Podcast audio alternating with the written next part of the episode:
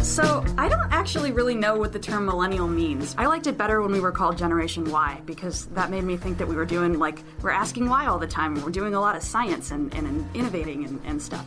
But yeah, I, I guess I just think of myself as a federal employee.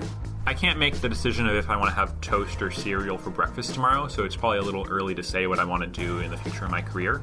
And as long as there, I think that there are problems to be solved, I would like to be one of the people helping to solve them. That was Annalee Flower Horn and Sean Herron with the General Services Administration's 18F Innovation Lab.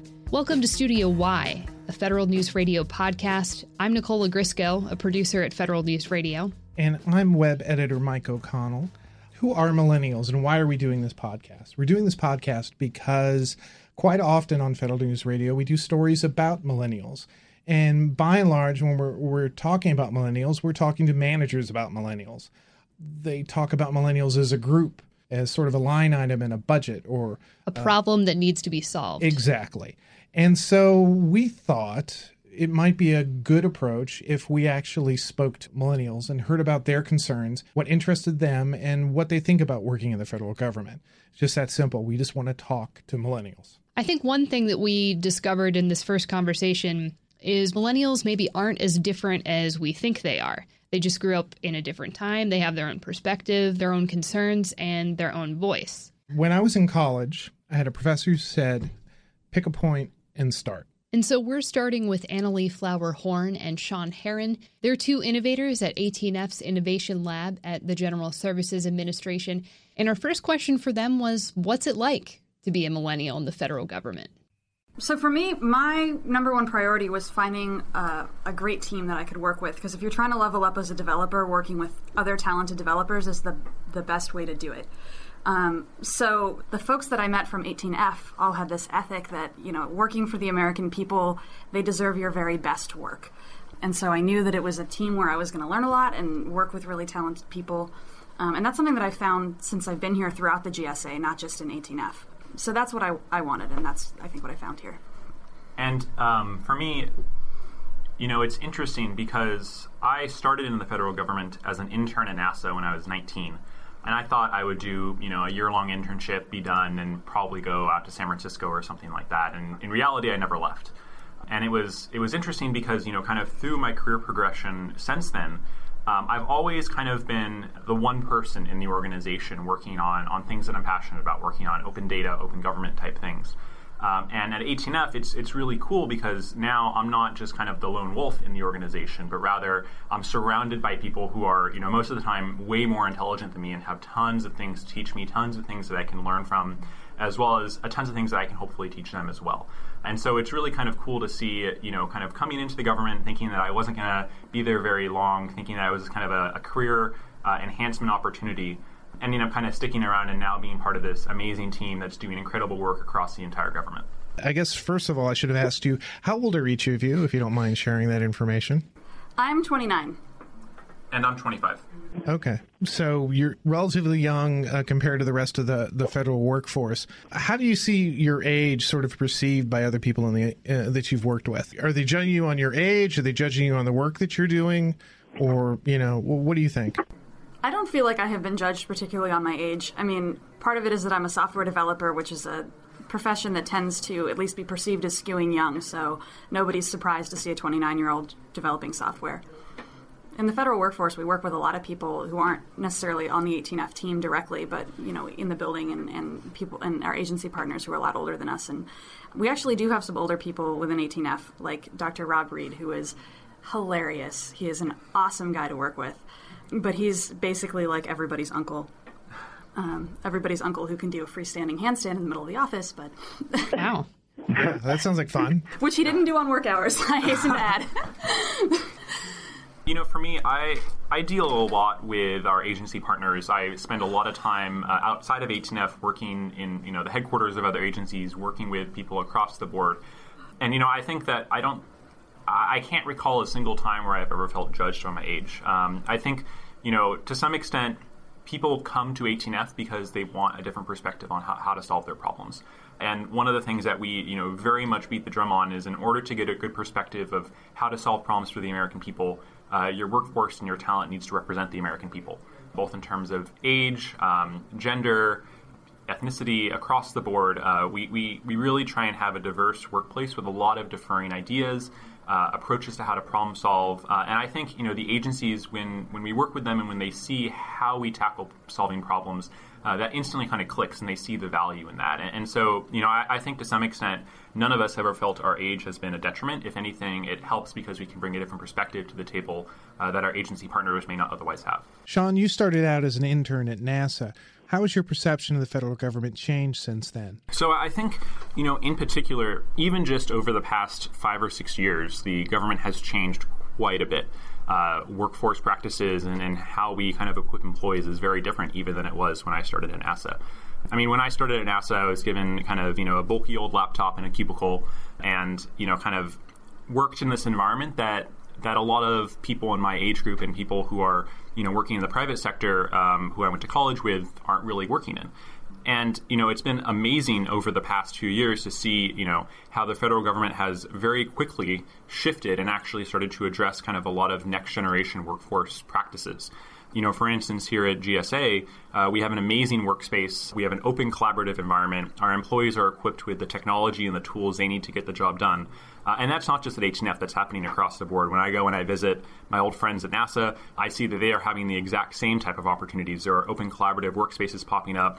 They have access to new technologies that weren't available previously. And so it's it's been really remarkable to see just how quickly kind of the landscape has uh, has shifted from this kind of old mentality of, you know, here's the tool make your job work with it to now, you know, what type of tools do you need in order to be able to do your job most effectively?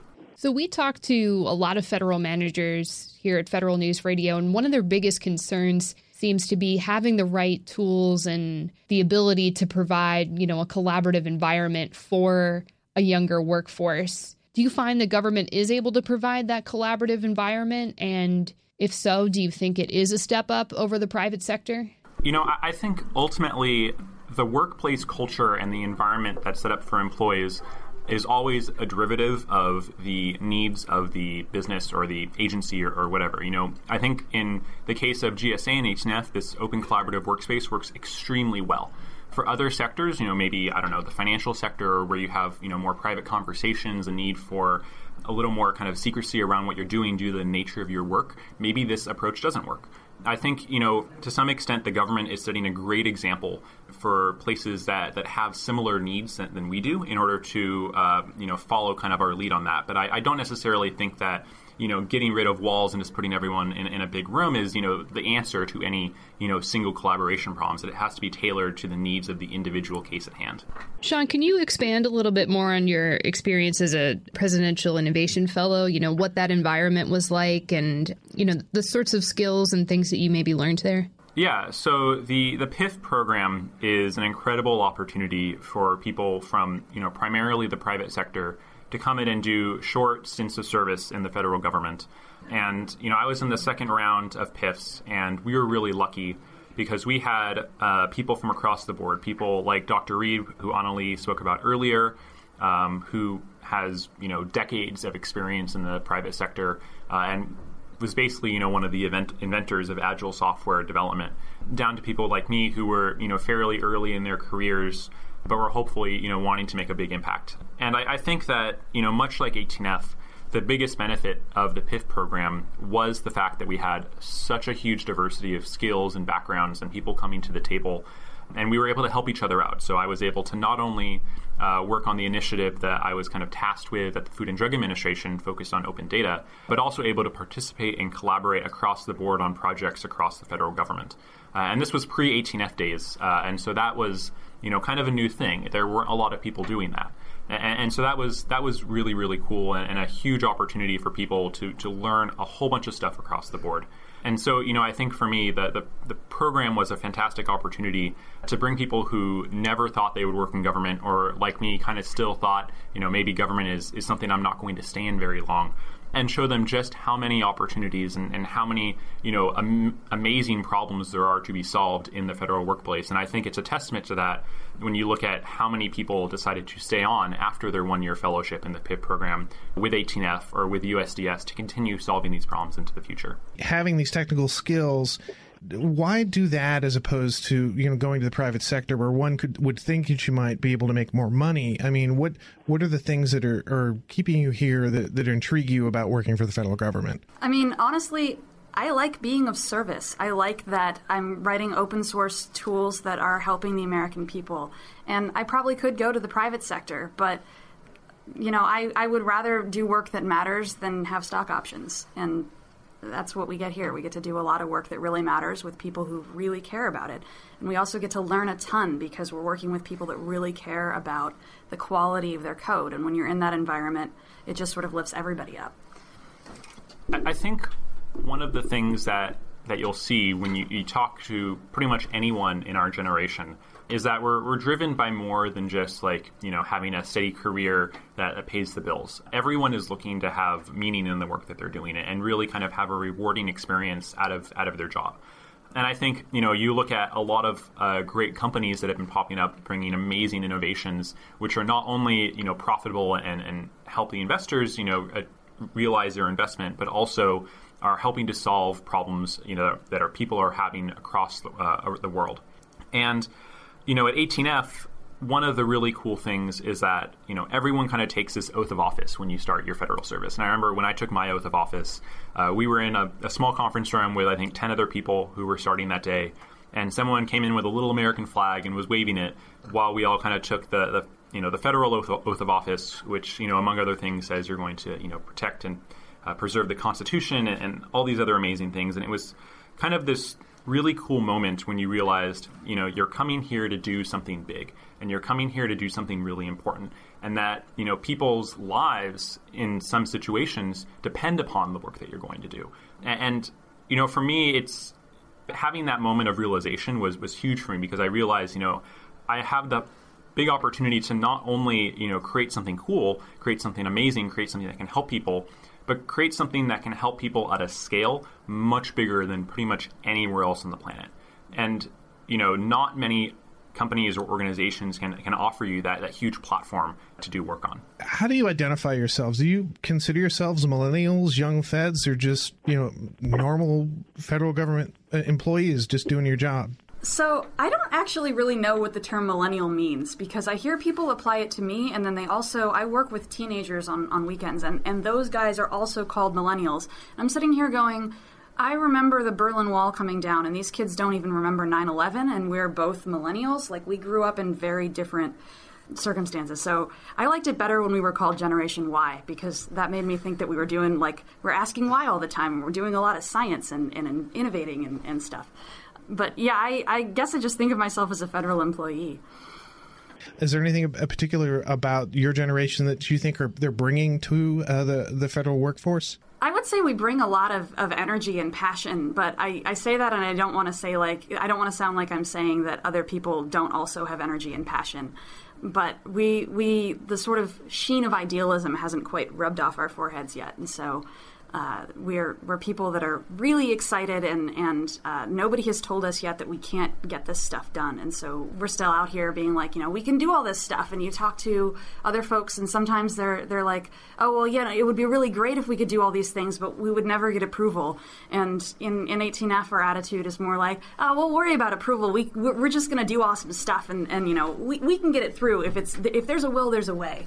So, Annalee, you bring up a really good point there. If you guys have an idea, do you find that you're encouraged to go through with that idea and, and try to make it a reality?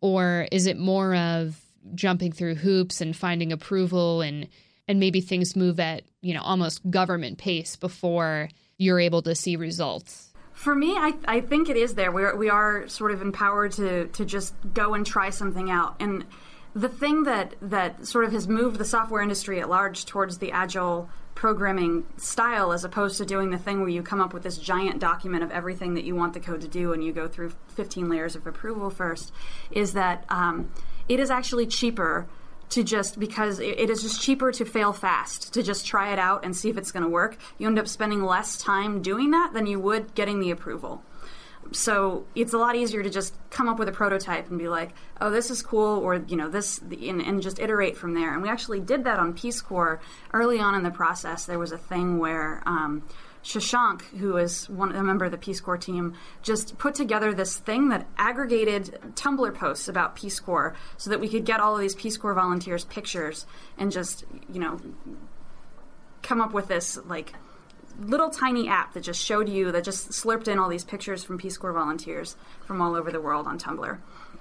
Um, and we didn't actually end up using that, but he spent a few hours doing it, and it was really cool. And then we were able to use that to sort of look at ways that we could focus on Peace Corps volunteers' content and really bring that to the front of the project. Do you think millennials have different concerns about working for the federal government, or do you think they're pretty much the same concerns that other federal employees might have? You know, I, think that that there's different kind of layers of concerns. Like, you know, obviously, I you know think about my long-term financial strategy and my investment options and my health care and, and all of that. That's that's important to me, and that's things that I think I share concerns with you know everyone in the federal workforce around. You know, what's the best option for me to invest? What healthcare plan should I choose? All of those are, are very important to me and are concerns that I think you know are, are widely shared. Uh, on the other end of the spectrum, I, I, think that due largely in part to the environment uh, that we have at 18F, we encourage, as Annalee said, prototyping and experimentation, you know, extremely heavily. You know, in, in a lot of other environments where you know, kind of the the first step to thinking of a solution is to say, well, let's write a you know 100 page long requirements document to figure out the best way to solve this problem. We instead have a different way of thinking about solving that. And I'm not saying that you know our way of solving problems is the way that every problem should be solved. I would never encourage 18F, for instance, to build a passenger airplane uh, because we can't afford to fail fast when we're building a passenger airplane. But we can afford to fail fast when we are creating a web application and uh, have the opportunity to test it and you know see how it performs against other options and make an informed decision as to what the best solution is. And so, you know, I, I, think that to some extent we, we share a lot of the same underlying concerns as the west, rest of the workforce. And then in other areas, we uh, are a little more flexible or have different concerns or have different ways of solving problems. And neither neither way is, is the correct option 100% of the time. So you just mentioned maybe differences in looking at a problem and solving it, which kind of brings me to, you know, what's your relationship like with your supervisors and your managers um, in the office? Are they open to your ideas and your um, ability to collaborate? Do you get feedback from them often? Can you sort of talk about, you know, what that relationship is like? My supervisor is Kaitlin Devine, who is our director of engineering. Um, I don't actually work with her um, day to day. I mean, we sit pretty near each other, but we're not on the same team because the way that 18F does things is that we're organized into these project teams. So you, you're working with the people that are working on the same project as you.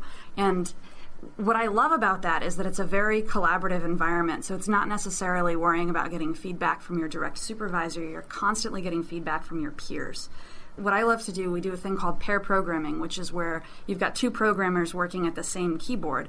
And you would think it's a little counterintuitive because you would think that that would slow you down because you could be writing twice as much code if you had two keyboards.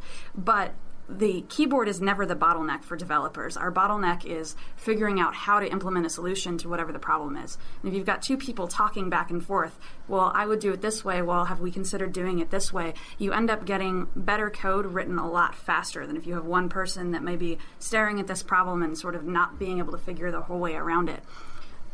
So, getting to work with other people in pair programming and also just like leaning over to the next desk and being like, hey, have you ever dealt with this thing in OAuth before? And the person's like, uh, OAuth is terrible.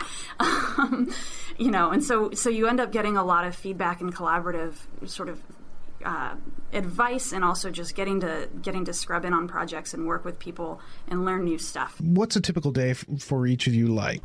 So we have we have an open floor plan, but we also have unassigned seating. So if you have a favorite desk, which I do, then you have to get you have to get into the office pretty early to make sure that it isn't taken yet.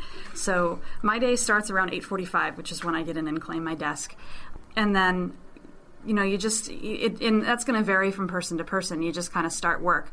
For me, SBIR, our first um, we have a, a daily stand up. So at ten every morning um, we all supposedly stand up and talk about what we do, but we're actually doing it using our internal chat system because the rest of the SBIR team is in uh, Dayton, Ohio. So we talk about what we did the previous day, what we're planning to work on, and if anything's in our way, so that we can sort of work as a team to get around any problems. So if there's anything that's like, I can't do this until somebody else does that, everybody knows that, and it's, you know, you don't end up hurrying up and waiting for people. Um, so we do stand up and then we dig in on bugs. And usually um, I work pretty closely with Catherine Devlin, who's the other backend developer on SBIR. So she and I usually pair in the afternoons, so we'll pick a bug and, and start hacking on it. And uh, yeah, that's pretty much my day. How about you, Sean? So, um, for me, I do a lot of client relations work. So, I spend a lot of time outside the office at other federal agencies, meeting with stakeholders, meeting with you know users of, of various software applications who um, you know are giving us advice or, or helping us understand the problem a little bit deeper so that I can go back uh, to our team and communicate to them and say, you know, here's what I learned when I did, you know, this fact finding. Let's figure out what we should build to help solve that. So I spend a lot of time on my feet, a lot of time in meetings at different agencies. Uh, and then when I'm in the office, I'm normally either doing stand ups, uh, working with our team to prioritize solving various problems, or when I can, uh, checking out a problem or two from our kind of issue tracker and doing a little bit of development to help solve those. This is sort of a random aside, but do you guys like the unassigned seating? I really wish that I could reserve my desk. I, I, I really wish that I could reserve my desk because I have a favorite desk and I like to sit at it. But uh, the thing, um, GSA is kind of the test kitchen for a lot of policies that get tried out in the federal workforce because we're America's landlord. We are responsible for all of the federal properties throughout the United States. So when they're trying out new things that'll improve the efficiency of the federal workforce, they try them out here first before they ask other agencies to try them. And one of the things that they do is they have a generous telework policy and then they have desk hoteling, which is where you don't have your own permanent desk because somebody else might be using that desk on a day that you're teleworking and that allows them to put more workers in less space and sort of be more efficient about how um, how those resources are used. Are there any misconceptions that you think maybe just you know aren't true about people your age either working in government or maybe not working in government? So I, I think for me, one of the the biggest misconceptions that I see is that there's generally at times kind of this this perception that if we just bring you know the right tool to the table like if we if if we just had like the facebook for this or the uber for this we could solve the problem. And you know that's that's sometimes said both by people in my age group and people outside of my age group who want people in my age group to come and develop the uber for x and, and in reality you know every problem that we tackle at 18f every single problem i think kind of across the board that you will ever run into is not something that can be solved solely by technology or solely by bringing in a new tool. Every single time we work on a problem at 18F, we kind of have this Venn diagram of technology, culture, and policy. And ideally, in everything that we build, we, we don't try and, and just build the technology portion of it, and we try not to just make the tool. We're not just a shop that is, you know, putting out new websites all the time. Rather, we look at the holistic problem and say, okay, a tool can be part of this, but we also need to address this policy that is, you know, blocking people from being able to do their job, or create a policy that enables people to do something more efficiently, uh, as well as you know look at the culture and, and, look at how people think about solving problems, and, and, try and adapt to that as well. And so the biggest kind of misconception I see is is kind of this belief that you know solely just bringing in new tools is going to fix the problem, when in reality most of the time it's a little bit bigger than that, and you have to look at a whole slew of different factors uh, when you try and create a new solution. To your question about sort of stereotypes about millennials, I think I, you know, you hear the, you see a lot of these think pieces about how millennials are lazy or they need special treatment or, you know, we think we're all that. And I'm pretty sure Aristotle was saying the same thing about the young people of, of his day. Like it's, it's just sort of a perpetual thing. And, you know, we graduated into a really bad, like when we were entering the workforce, the economy was not in a good place. And we sort of had to learn to bootstrap and make our own way to start off our careers. And so we have this, this attitude of both being really grateful for the jobs that we have, but also this attitude of, of trying to figure out another way around a problem. Uh, what's next for each of you? So that's actually an open question. Um, we get hired in 18F under a special hiring authority. So we um, we're here on a two year for for two years, and then with a possible two year extension, and then after that we're done. We can't we can't just stay on indefinitely. And I'm I kind of I really want to know if there's a way that, that we can stay on after that because I've been here about six months now, and I, I feel like I want to be here a lot longer than four years. So I might end up having you know sort of going back to the private sector, but I'm really hoping to stay in public service. And uh, for me, I can't make the decision of if I want to have toast or cereal for breakfast tomorrow, so it's probably a little early to say what I want to do in the future of my career. But I think it's it's definitely true that you know the government offers a really unique opportunity to solve problems at a stage uh, and on a platform much bigger than any other place I've ever seen. Uh, and I think that's going to be true for the foreseeable future. And as long as there, I think that there are problems to be solved, I would like to be one of the people helping to solve them. You've been listening to Annalee Flower Horn and Sean Herron of the GSA's 18F Innovation Lab talking about their experiences as members of Generation Y in the federal workforce. This podcast was produced by Michael O'Connell and Nicole Ogrysko for Federal News Radio. Find out more about Studio Y and download more episodes of our podcast at federalnewsradio.com.